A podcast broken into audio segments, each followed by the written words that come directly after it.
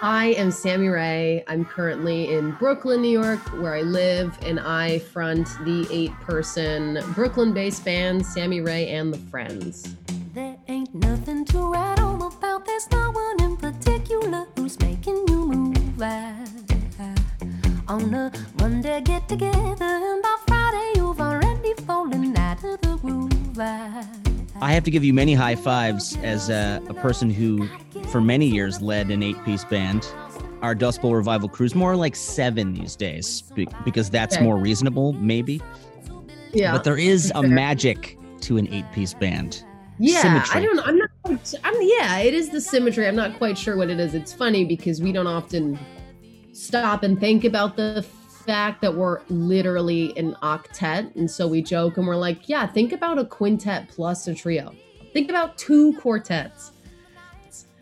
You know, it's really it's really big, but there is some magic to it. And at this point, you know, we're just like a whole bunch of siblings, and it's a giant family where nobody looks like each other.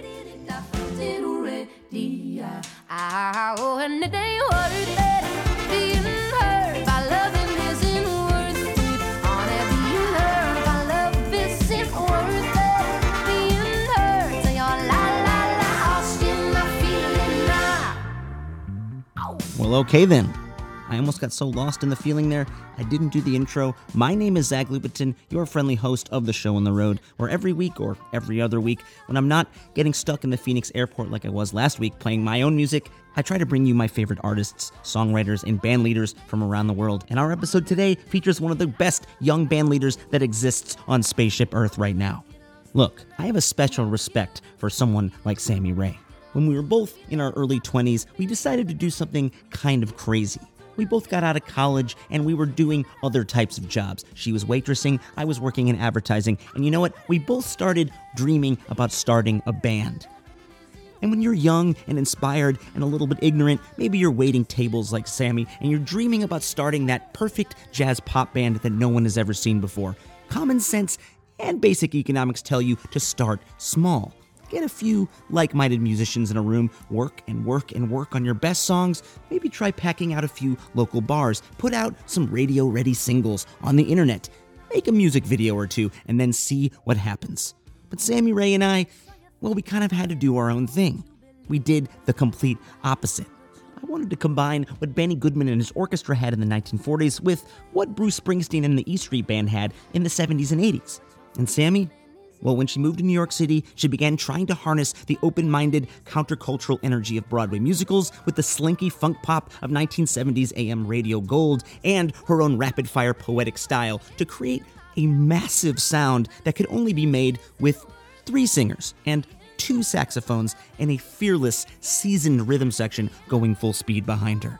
Now, they are early on in their journey, but so far the response from listeners around the world is undeniable.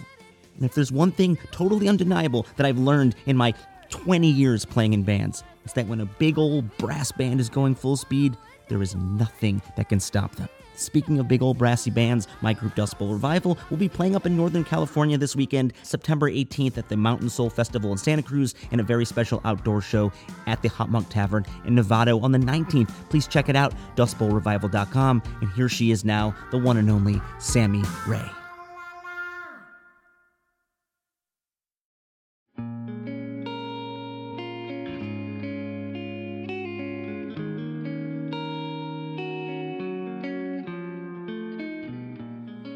Can you introduce us to the crew that usually goes out with you?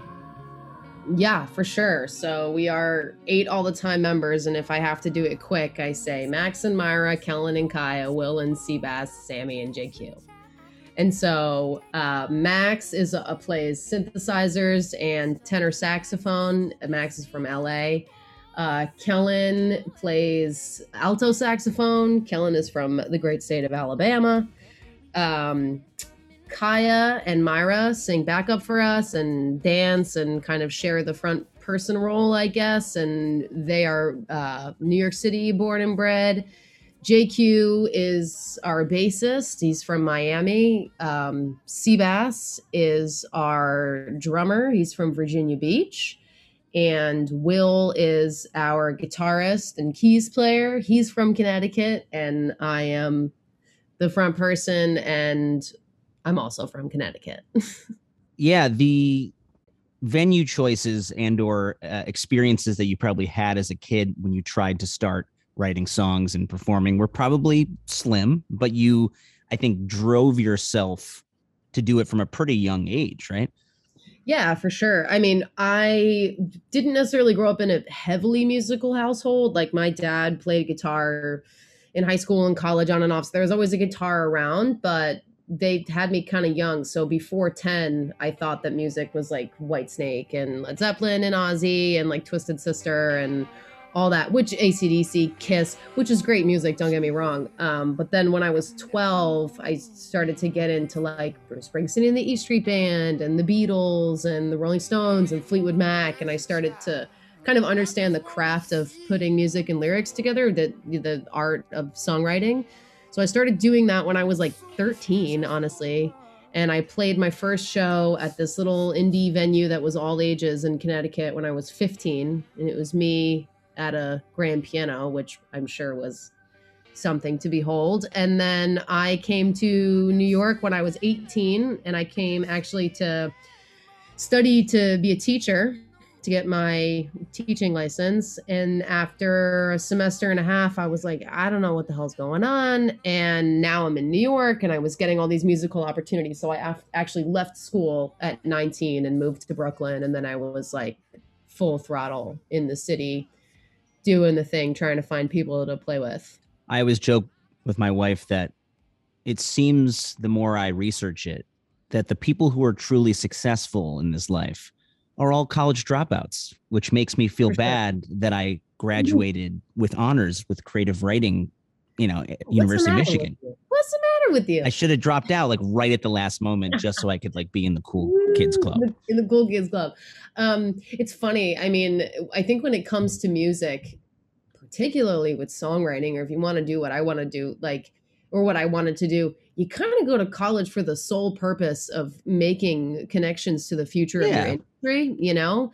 Like you have it or you don't have it. And that's not to say that you can't teach somebody to be a better musician. You absolutely can. I'm not discounting academia in a, in a whole, but a lot of you know a lot of the folks in my band a lot of the people i run with are like Berklee guys and they're like dude you know i had it i just made connections with the future of my industry and and i think it even like benefited me in a way because i was already on the scene for two years by the time that everybody who's in my band who did a four year program like had graduated you know? Mhm. and at this and you know by that age i was making connections with the future of my industry and running with that same crowd now uh, we joke and we'll be at an open mic or whatever and people are like did you go to Berklee? And i'm like oh yeah. And they're like when? I'm like oh the year seabass was there. And i just joke but yeah i mean it's it's it was definitely um a moment for my family, right? And there was this whole you're taking a break to screw your head on and you'll go back, right? And I was like, yeah, for sure, but very soon. yeah, yeah, yeah. But I don't think they're holding out for that hope anymore. I mean, I'm still paying off my student debt from a year and a half, so And I know you guys just put out this uh, really cool EP, uh, Let's Throw a Party, but uh, I want to jump back real quick to the 2018 EP, The Good Life, which kind of kicked it all off. And um, Yeah. honestly, the song Kick It To Me is so cool to me because it's obviously taken off 8 million streams, but it's like six and a half minutes with like a jazz odyssey at the end. I love when people actually give experimental big songs a chance, you know? Uh, I mean, 'cause a lot. Thank you. I know we used to have a lot of bad days. My stomach got to hurting in the worst way. Singing the blues all on my own in a dark room. Nobody there, all on my own in a dark room. But nowadays we got we're told, I think, as songwriters that, you know, anything over three and a half, four minutes, it's like, well, it's going to have to go somewhere in the back of the record or Yeah. uh, no one's going to play it on, uh, you know, any sort of AAA radio or, you know, it's going to be something that's too much for people to process in this distracted era that we're in. But it's not always true, right? Yeah, I think like people really like to dive in to deep songs and i i am dropped into this world that you put us in this song of those early days when you're playing these empty clubs. You got that sinking feeling in your stomach that nobody's going to show up. No one's going to support my art. Uh, and then you start kind of seeing the light at the end of the tunnel. And i think that's why we all do this why we keep performing when a few more people start showing up. We start seeing Yeah. our abilities get better. And uh, tell me about those early days when you first started performing in new york. Um, yeah, for sure. I want to quickly mention something interesting about the Kick It To Me outro that you brought up. So there's the single version that came out first and like kind of went bananas and had a little spike. And then when we put out the EP, Kick It To Me, the extended version is the last track on that record. And what I wanted to do was in that Odyssey space, essentially the rhythm section is vamping, but the horns and the background vocals are quoting the hooks from every other tune on the EP. So they're singing little moments of the previous songs on the EP, and I wanted to just kind of like bring it all home as if we had like gone on a journey and we were reflecting. very And- sergeant pepper of you Thank you very much. Yeah, very wings, very ELO. Um, and then for some reason, that ended up being the version that kind of went bananas, which I was super surprised about. Um, but yeah, I, that's cool. I thought that we were really taking a big risk there, and, and that's the version people liked. But anyway, you had asked about early New York. yeah just those first few shows where you weren't sh- sure if this was actually going to work you know people just discovering you and look we've all had those heartbreaking moments where you put a lot of time in and nobody comes to see you you yeah, know yeah, yeah, for sure.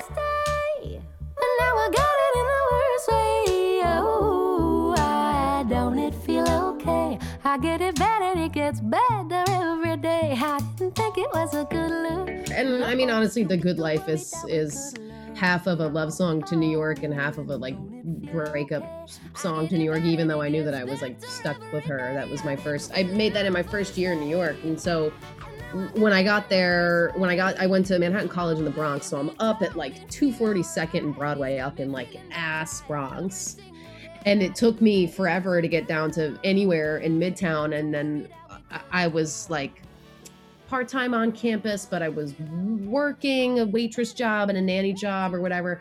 And by random happenstance, I was like singing around one of the restaurants I was working at. And one of these patrons was like, Oh, I used to be a bartender at the Cotton Club Mm, and and she's like a million years old and she was like i could get you an interview with the or an audition with the owner and i'm like sick because in my brain i'm like the cotton club the cotton club right which in reality has since its you know major heyday of ella fitzgerald and louis armstrong and billie holiday and all that has changed names and management like five times and Yeah. the current cotton club which may not even still be open is uh, essentially a, an old um it was a car dealership and they put, they put a stage in there and it was it was nice enough right? But that was like my first gig was me every friday going to sing jazz standards in a black dress for like a hundred bucks at this you know cotton club as it was in 2014 or whatever. And i thought i really did think that was it because it was the first time that i was getting paid to sing and I was good at bringing standards. And I was like, cool, I'll cruise the wedding and like restaurant New Year's Eve party circuit for a second. right But I found the straight ahead jazz community, especially as a female in the industry, it was just like problematic and not the one for me. Like it was the only job that I had a strict dress code at. That was like, you have to wear Yeah. makeup, you have to wear heels, you have to wear a black dress. And I was Right. like, okay. So I dealt for a little bit.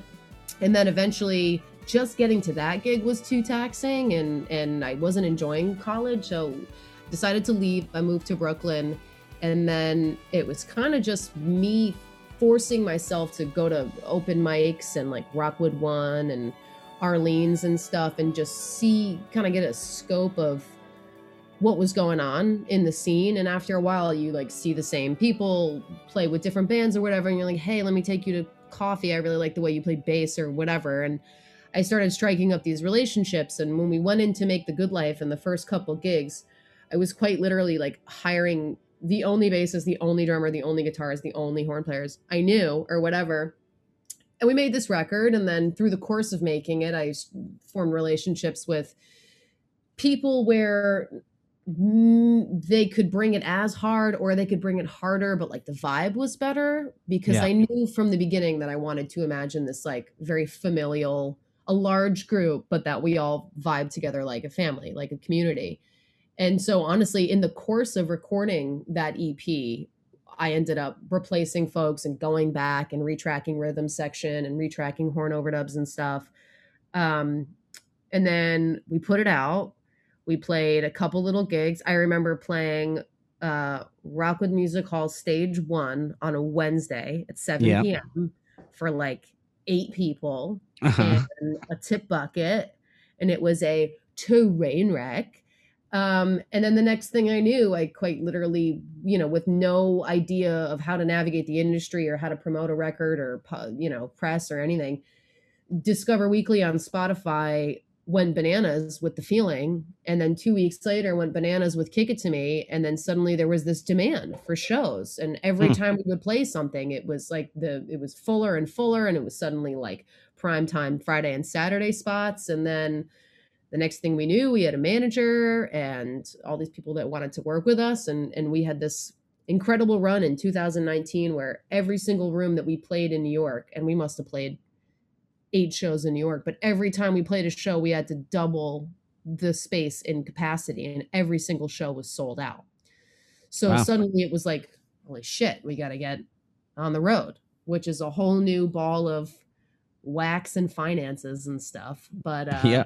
yeah, it was it was great. We're relatively new to to touring, to be honest. We're pretty green to it, but yeah, Yeah, I I, I, just, uh, gave you, I just gave you everything. My bad. I went from 2013 to No, it's good. 2019 real quick. Well, I just came in contact with your music recently and then realized uh, we have the same agent basically. So I was like, I hit up our agent. I was like, and you haven't told me about her. Why? Woo! How dare you? yeah, well now we know each other. Yeah. But I think what you guys are doing uh, is always encouraging to me as someone who likes to mash genres together, uh, especially For sure. roots music, folk music, and funk soul. Oh, Um, yeah. And you know, you guys, I think, come at it from a vocal standpoint first, almost. A lot of these songs. Um, I mean, look, the new track that you just put out, the cover, um, the Tears for Fears hit, "Everybody Wants to Rule the World." It almost begins like an a cappella uh, Yeah. rehearsal. You know, like you're in the bathroom just trying out something before a show. Yeah. and then it just builds and builds.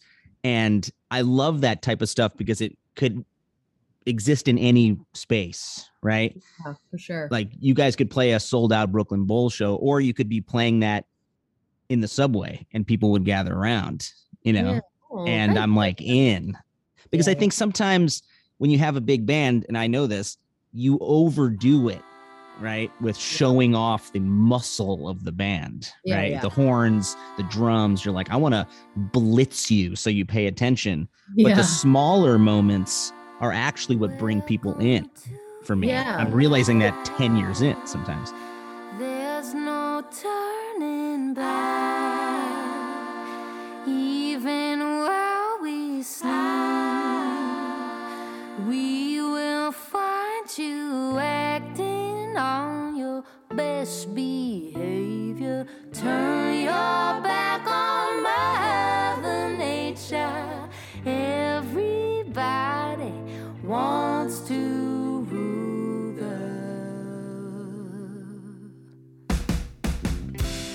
I think what we have going on is interesting. You mentioned the word kind of genre blending.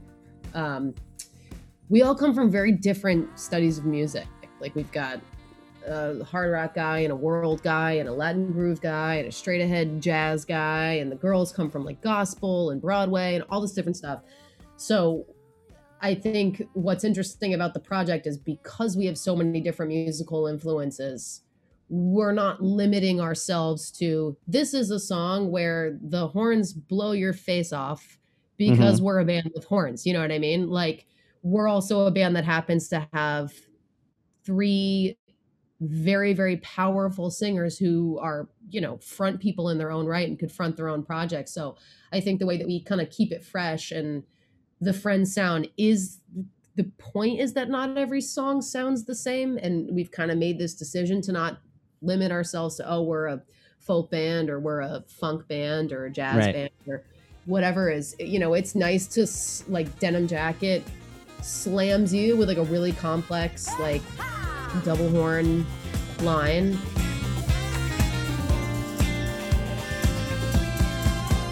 and sometimes the horns are just pads and we have songs that the horns aren't even on Right. and you know the girls i think that with me and the two girls it's just this really ridiculous thing where we're all such good singers with like ears of steel that half of these bgv parts i don't even write. I'll just be singing and kaya sings the low and myra sings the high and we just find it. But with that one we knew that we wanted to give everybody wants to rule the world like an enormous capacity to grow. So we were like okay how do we start it off with the most space to grow possible? And we decided to just make it a, a acapella thing that grows. And we do it live too. It helps that one of our singers has perfect pitch. And she just like It's always nice. pulls it, pulls yeah she pulls it out of nowhere on stage and we sing. And then here comes the rhythm section and we're in key. So it's fun. It's a nice there's another one that starts acapella oh my god i can't remember what it is. Well, the song "Living Room Floor" off the new EP also, I think, has um, this very emotional vocal base. But I think your lyrics speak to the fact that you, you know, came from a place of difference and of maybe isolation, and you had to find your own community, your own home within um, this new world that you had to create. You know, and maybe um, it takes a bit of uh, hardship and and you know feeling like you're the only one who has this vision to really like be Yeah. able to as you say you know i am my own house. I can live within this little world that i've created. Um, Yeah. and that's really cool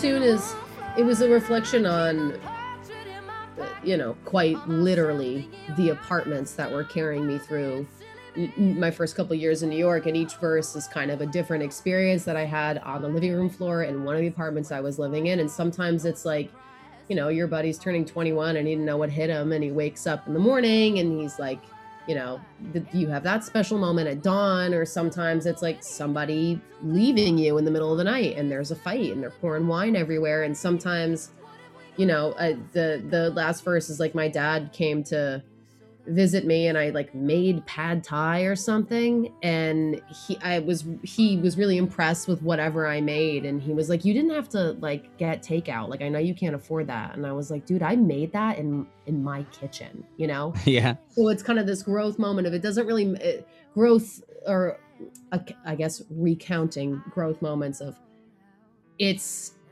it, every chapter that you're in is going to end at some point and it's not always defined by like the house that you're in or the you know the time that you're in or the chapter that you're in. It's defined by you. And so if you can you know find enough peace with yourself and, and find home within yourself then like you're always taken care of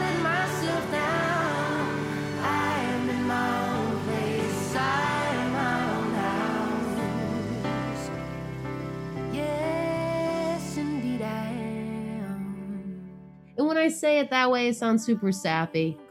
But if you listen you listen to the song you'll get it. You'll get it. Yeah we're all in our own lane and like we're our own house. It doesn't matter if what kind of apartment you're in doesn't matter if you're poor. It's like you got to take care of number one. If you were a teacher now, if you kept going in your college experience, what would you be teaching, you think? Uh, I mean, I was studying early childhood ed, and it's funny the the like pedagogy and like early childhood ed are, have always been huge interests of mine. Um, and I actually have a whole previous life before like the Friends kicked off, where I was a kids music player. Like I was entertaining Hmm. kids and like playing keys for a kids essentially pre-K curriculum, and then me and a friend formed a kids duo and we did this like tour of all the Brooklyn public libraries and made a whole crap ton of money. But um, I joke with the band that everybody's fired in 10 years and I want to be an iconic kid show host a la like Pee Wee Herman or Mr. Rogers. Um, There you go. so I don't know. I think I would have. I would always regret if I hadn't tried this super atypical throw yourself into the world, see what happens. I mean, like, I'm a queer woman in New York City and I want to front an eight person band and it's going to be badass and we're going to do something no one's ever done before. And we're going to have two saxophones, right? Like, I, there's the only, it's the kind of thing where I, I would have regret it forever if I didn't just jump in and try it. Yeah. And I think if it hadn't popped off in, I don't know, a year and a half, I probably would have gone back to school and it would have been fine. I would have had a great time, you know, teaching babies how to talk and count or whatever. But Yeah. I, I, I needed to give it a shot. I had to, you know. I think also uh, it helps being young and sometimes somewhat ignorant about like the craziness of having such a large band. Like if Yeah. I would have Oh, done I this now, Oh, you know, in my mid 30s, I would be like, why would I even attempt that? But when I started Dustbowl more like 24, 25, I was like Mhm. working in advertising and I would just like get like some small bar that would agree to put us on the board in pencil.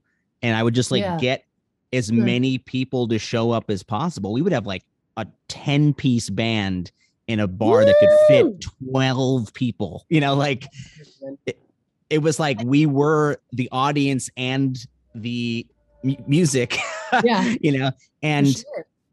I think partially it comes from a place of insecurity like i have a bit of a you know like many of us an imposter syndrome where i'm like if i'm just playing these songs on my guitar no one's going to care but they're going to care if the trombone and the trumpet and the clarinet are going full speed because you can't deny how awesome that feels Yeah, right yeah, yeah. Yeah. I've never wanted to be a solo singer songwriter. No, ever, no, never, never, you know? never, never. I, I, I mean, you just spoke to something interesting. It's like I don't, I don't think anybody could start a project with a million people in it at thirty because when I'm twenty, all the people I'm my peers are twenty and they're all at the formative stages of their careers. So I remember these conversations that were like, "We're gonna play Rockwood." On a Wednesday for a tip bucket, I'm going to pay you $25 a gig. I'm going to go in the hole 250 to pay you all because I'm going to make Yeah. 40 bucks in tips. But in a year, we're all going to eat real well. Are you in or are you out? And a lot of the guys were like, I'm out. But a couple of them were like, I'm in. And we just formed those relationships over time. And now we're here as where I think if you're 30 and you're like, you know, I, I want to form a, a eight piece band. The trombone player is going to be like, well, here's my rate. Like, send me the charts. You know what I mean? Yeah. So I think it'd be very different. But yeah, I mean, absolutely. We we I don't think any of us knew what the hell was going on, and we were like, let's all get together on this. You know, It's like a the startup. drummer- the drummer's on the floor, dude. Like, to, what half of the half of the rhythm section is standing on the floor because these stages are so little, and it it you also spoke to this like you said insecurity. I don't know if I'm gonna pry by by speaking to that again, but eh, yeah, I mean, I never ever wanted to do it solo. And I remember when I was 15, I played my first gig, and I played a couple gigs after that by myself, and I was so uncomfortable and. Eh, I don't know. It feels better to be a part of a collaboration Yeah. and I wanted it to be a big project because I, you know, I kind of had a hard time making friends in like middle school and high school. And I had friends, but none of them are like still around. And so I wanted this, like, I was like, let me find all the misfits and like put them at one lunch table and we'll have a great time. and and that's what's that's what's going on now i mean all i really did was say i need a rhythm section i need two saxophones i need two backup singers and and then we just like found the people but yeah i mean recently now that we have some sort of visibility in the city or whatever somebody offered me it was like a friend and it was a pretty cool opportunity. Can you come do this set like four songs but you know it, the setup and also the budget doesn't allow for you to bring the band. So i was like whatever let me do it solo.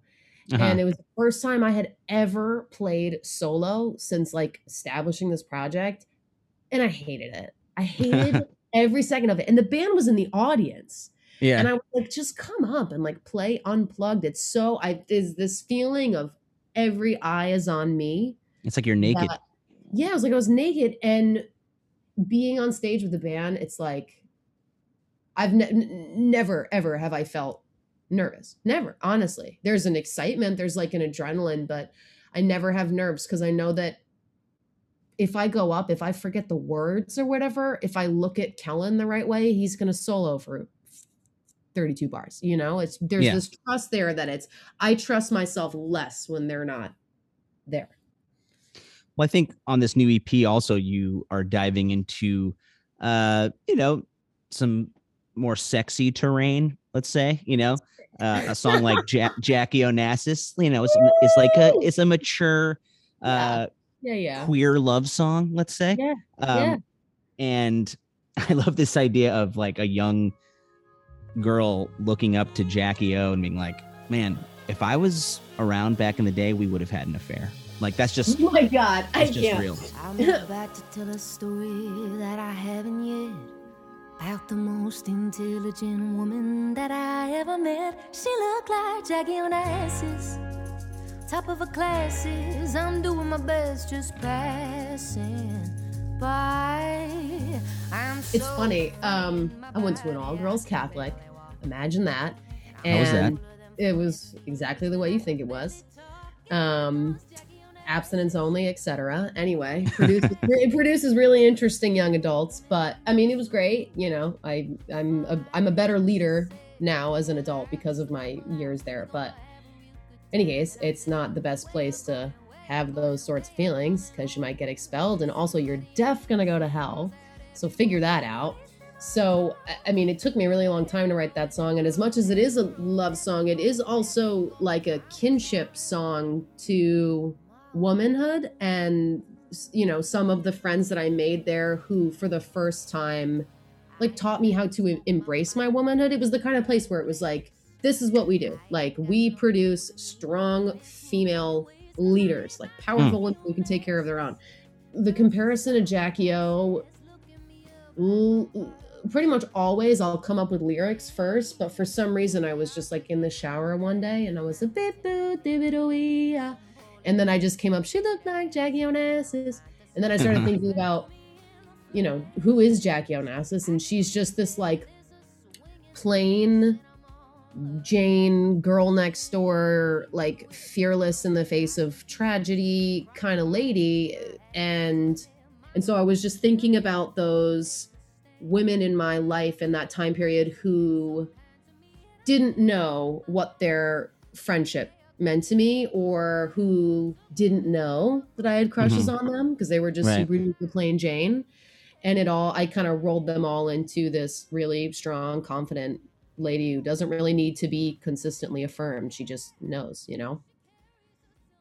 Let's say you run for office since the uh, governor of New York just had to resign. Um, That was a tricky one. I was not expecting that. let's just say by a quirk of history, you know, Yeah. Yeah. you become the new governor of New York. Sweet. What would be the first like legislative push that you would put into the world? Like what would be the coolest law that you could impose God. in New York? Oh, wow. Free fruit snacks for everyone under 10. Oh my god, I love it. It's like I like healthy fruit snacks? Yeah, yeah. It's like IHOP where you eat free under 10. Uh, but every place is like that. Um I think there needs to be a I mean, I'm not president. I want to say universal healthcare system, but the United the, the United States healthcare system is one thing. New York City's health program is like not what it could be. I think that needs to be a lot better. I think Okay. we need to fund the New York City public schools a lot better than we do.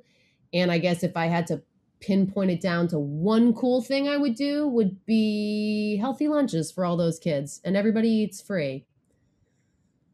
Great.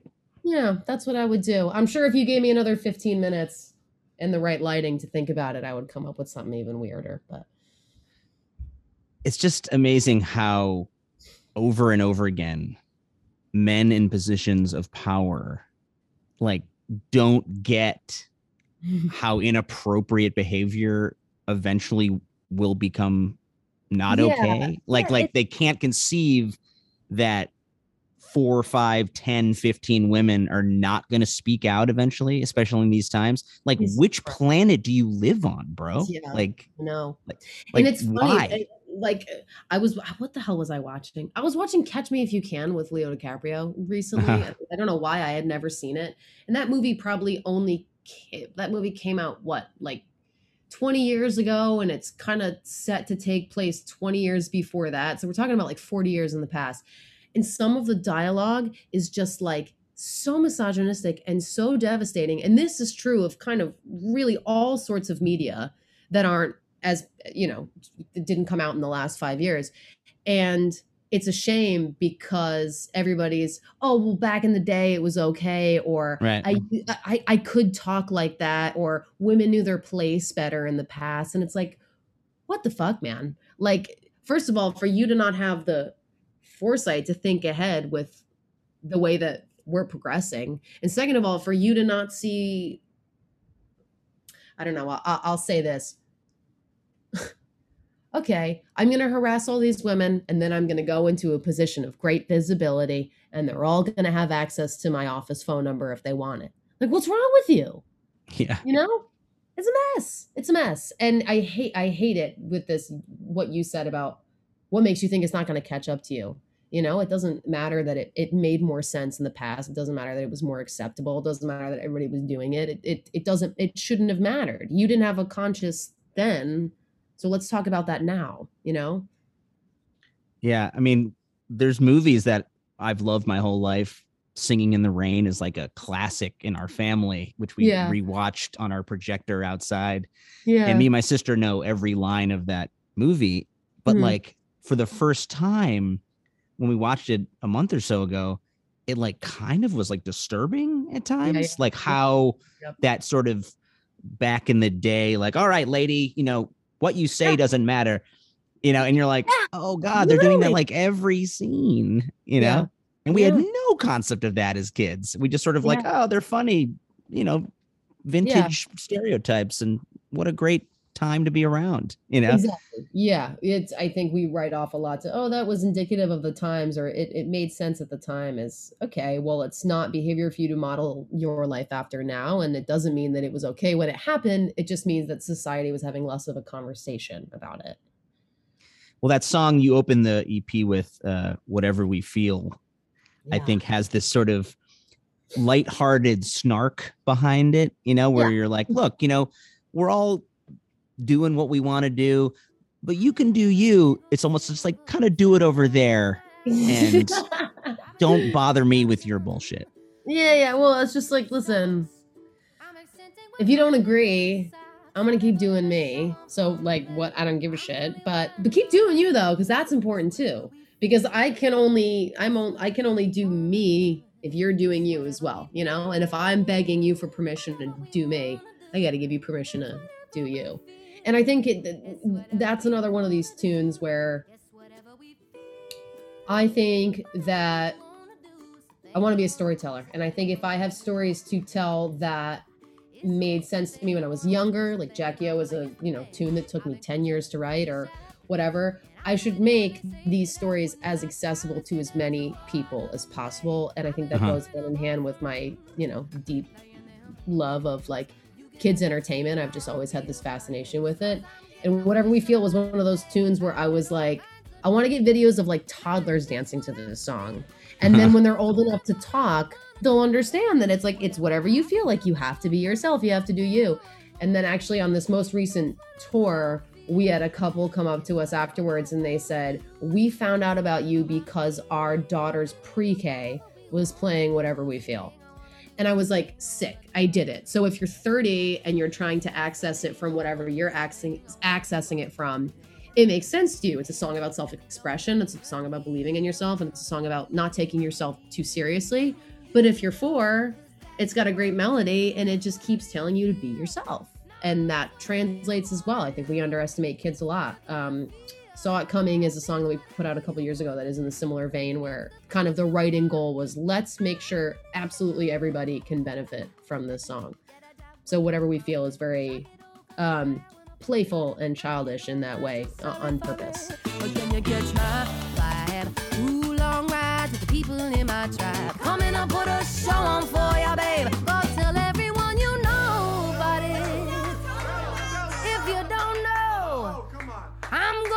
Tell you about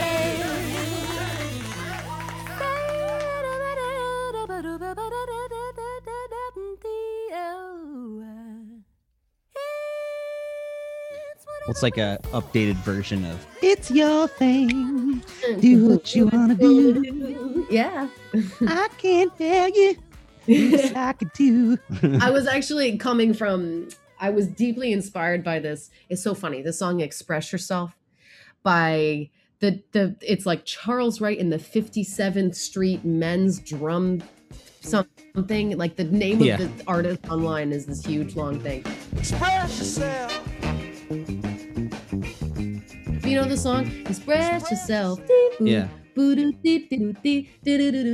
And the reason I love that song so much is it's like the only real lyric that he repeats is express yourself.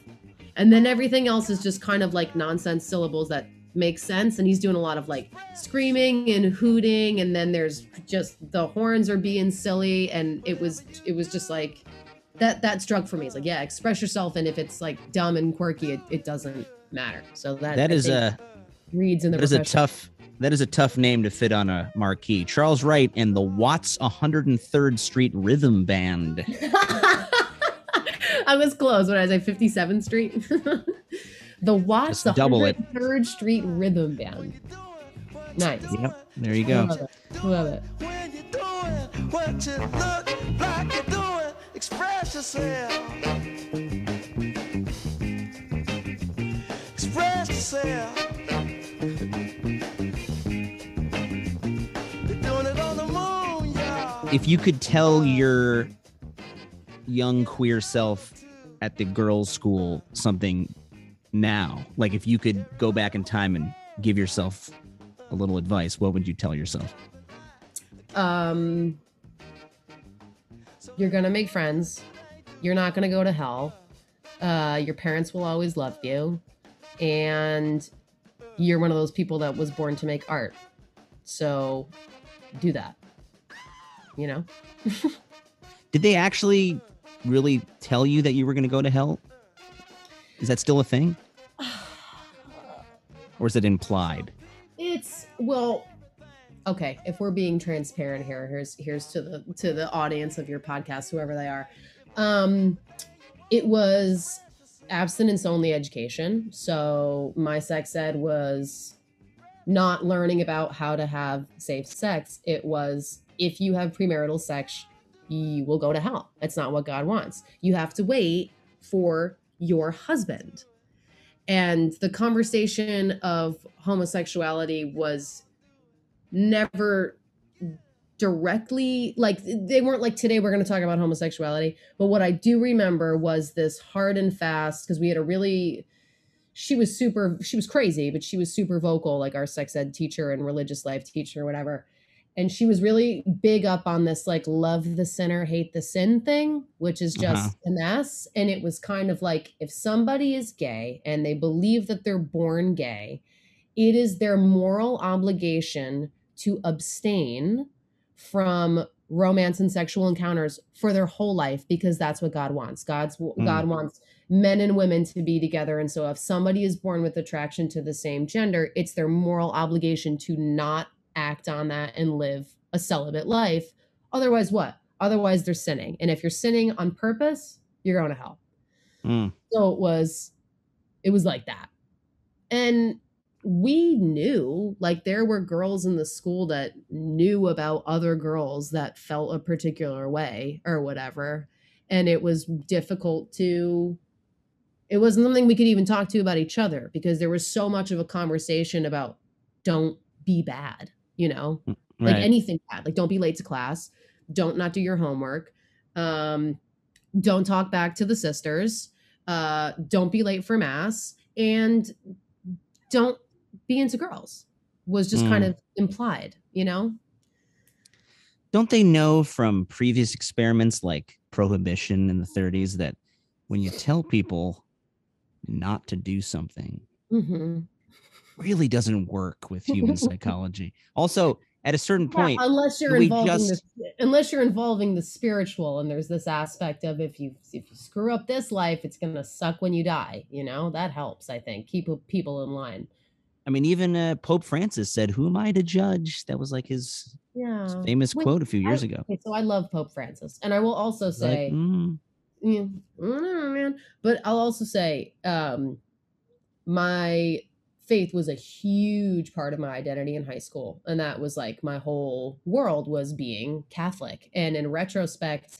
I'm glad that I did all the mission trips and retreats and encounters and service gr- groups and stuff, and because it made me a better leader and it also made me a free thinker kind of it did the opposite work that i think they were setting out to do and i think i dove so hard into that faith identity because everybody at my school that like had friends and was well liked by teachers was like a super duper church girl mhm. and I was like, cool, I want friends and I want adults to like me. So I got into that. And then I think in the chaos of my brain and realizing that, you know, from the time I saw Aladdin when I was 12, I had feelings for boys and girls. Like when I got to high school and I was in that environment, that churning in my in my head and what my parents didn't know and what the school didn't know and all that, I think I really gravitated towards the like order and rules to follow of a faith environment because it made me feel like so long as I'm doing these things, like I'm good, I guess. Like, right. check, right? I'm a good person. So I threw a lot of energy and a lot of time and a lot of years of my life into being a great Catholic. And do I look back sometimes and be like, I wish that once I had like snuck a drink or stayed out late or whatever. Like, absolutely. I don't have these like formative teenage rebellion stories, Right. but also it's all good because I love myself deeply now. And also, I'm a rock star now. And also, whatever. It made me a great leader and it, and it, it taught me how to um, recognize sometimes when rules need to be broken. You know, what do you think was the most rebellious thing you did as a young person? Shoplifting? uh, maybe, yeah. Um, I mean, I had a girlfriend nobody knew about. That was one. Oh shit. Yeah, that was a whole thing. Um, and yeah, I probably maybe stole a nail polish from a CVS at some point. Oh shit. I know that I did that. I can't remember when, but I'm almost certain that I did that. I never had any faith type guilt really imposed on me from my mom's Jewish side, my dad's Catholic side. Yeah. But I had this sense of like right or wrong that was like very deep. yeah. That like I could not even steal a pack of gum. It would be like, what would the shop owner